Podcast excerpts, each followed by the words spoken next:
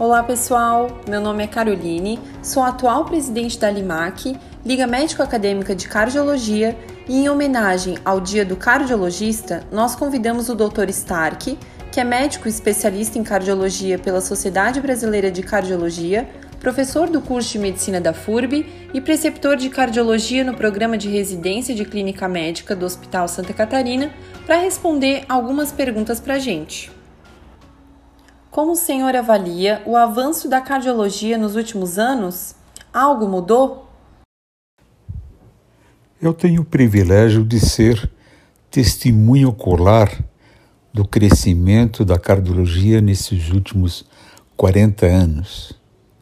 Algumas décadas atrás, tínhamos muito pouco a fazer: diagnósticos, uh, tratamentos paliativos, tratam- poucos tratamentos curativos, muitos procedimentos cirúrgicos e invasivos de alta mortalidade que hoje estão evoluindo graças ao desenvolvimento tecnológico, ao desenvolvimento da farmacologia e especialmente em função do desenvolvimento do conhecimento, do melhor entendimento da ciência, de como proceder cientificamente, nós, nós da cardiologia podemos oferecer ferramentas que aumentam substancialmente a sobrevida das pessoas, que aumentam a qualidade de vida das pessoas.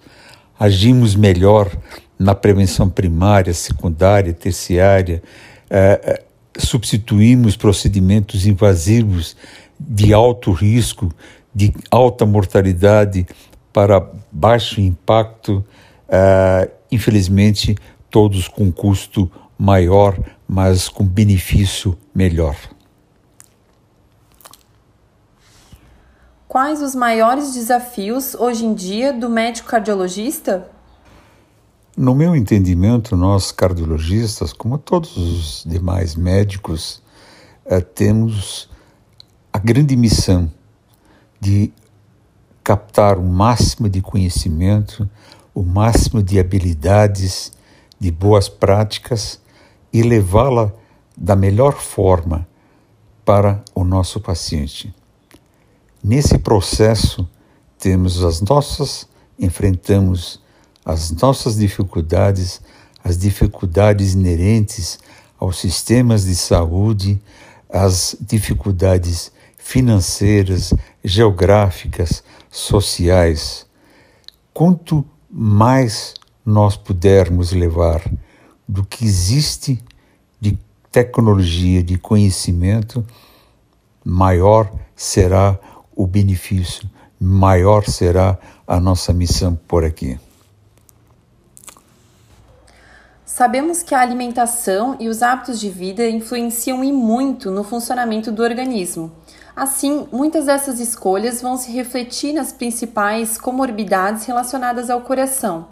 Tendo em vista todo esse contexto, quais as expectativas para os próximos anos?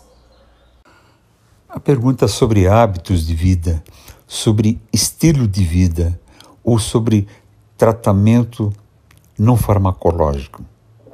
Essa é um, esse é um grande desafio da sociedade.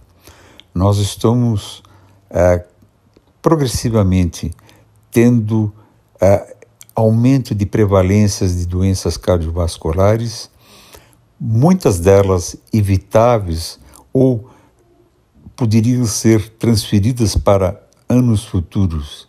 Entretanto, estilos de vida não adequados em relação à alimentação, à atividade física, ao tabagismo, à poluição atmosférica, a, a, ao estresse emocional crônico, à depressão crônica, à presença de doenças como diabetes, a, dislipidemias, ao excesso de, de sal e álcool, fazem com que haja aumento das doenças cardiovasculares. Atividade física uh, está sendo limitada progressivamente. há poucos espaços urbanos para uma atividade física saudável e, e gratuita.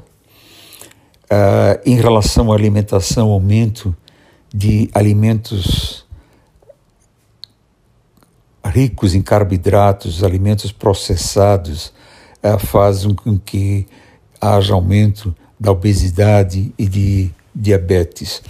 Uma das coisas que nós no Brasil podemos nos orgulhar é o que se refere ao tabagismo. Nós somos uma sociedade em, no qual já temos atualmente muito mais ex-fumantes do que fumantes. Então, em resumo, esta atuação no, em hábitos de vida, em estilo de vida, deve ser uma bandeira de todos nós, médicos, independente de, da especialidade. Para quem quer seguir a especialidade, como que está o mercado de trabalho? Quais dicas o senhor daria para os futuros cardiologistas? Sempre há uma preocupação da satura, saturação de número de médicos para o mercado. Entretanto, a cardiologia ainda oferece grandes espaços do, para novos profissionais. Algumas áreas novas, como a cardio-oncologia, é, que está ocorrendo em função do grande, do elevado número de sobreviventes de pacientes oncológicos e que tendem a ter mais doença cardiovascular posterior, especialmente em função do tratamento curativo do câncer, uh, exigirá, exigirá uma grande massa de, de profissionais. A área de genética em cardiologia tende a, a crescer e o, a figura do cardiologista clínico, do cardiologista no seu padrão clássico, Uh, também oferece grandes oportunidades de trabalho. Eu sempre digo que a cardiologia é fascinante pelo número de, de, de, do grande número de trials, de estudos no mundo. Ela é fascinante porque nós não temos, nós sofremos de rotina. Uh, há um dinamismo muito grande no trabalho do, do cardiologista. Quem estiver pensando nessa especialidade, eu tenho o meu apoio. Nós, da LIMAC, agradecemos ao doutor Stark por aceitar realizar essa entrevista conosco e também agradecemos ao Camblu e à I F M S A Brasil Furb pela oportunidade de poder trazer um pouquinho da cardiologia para os nossos ouvintes.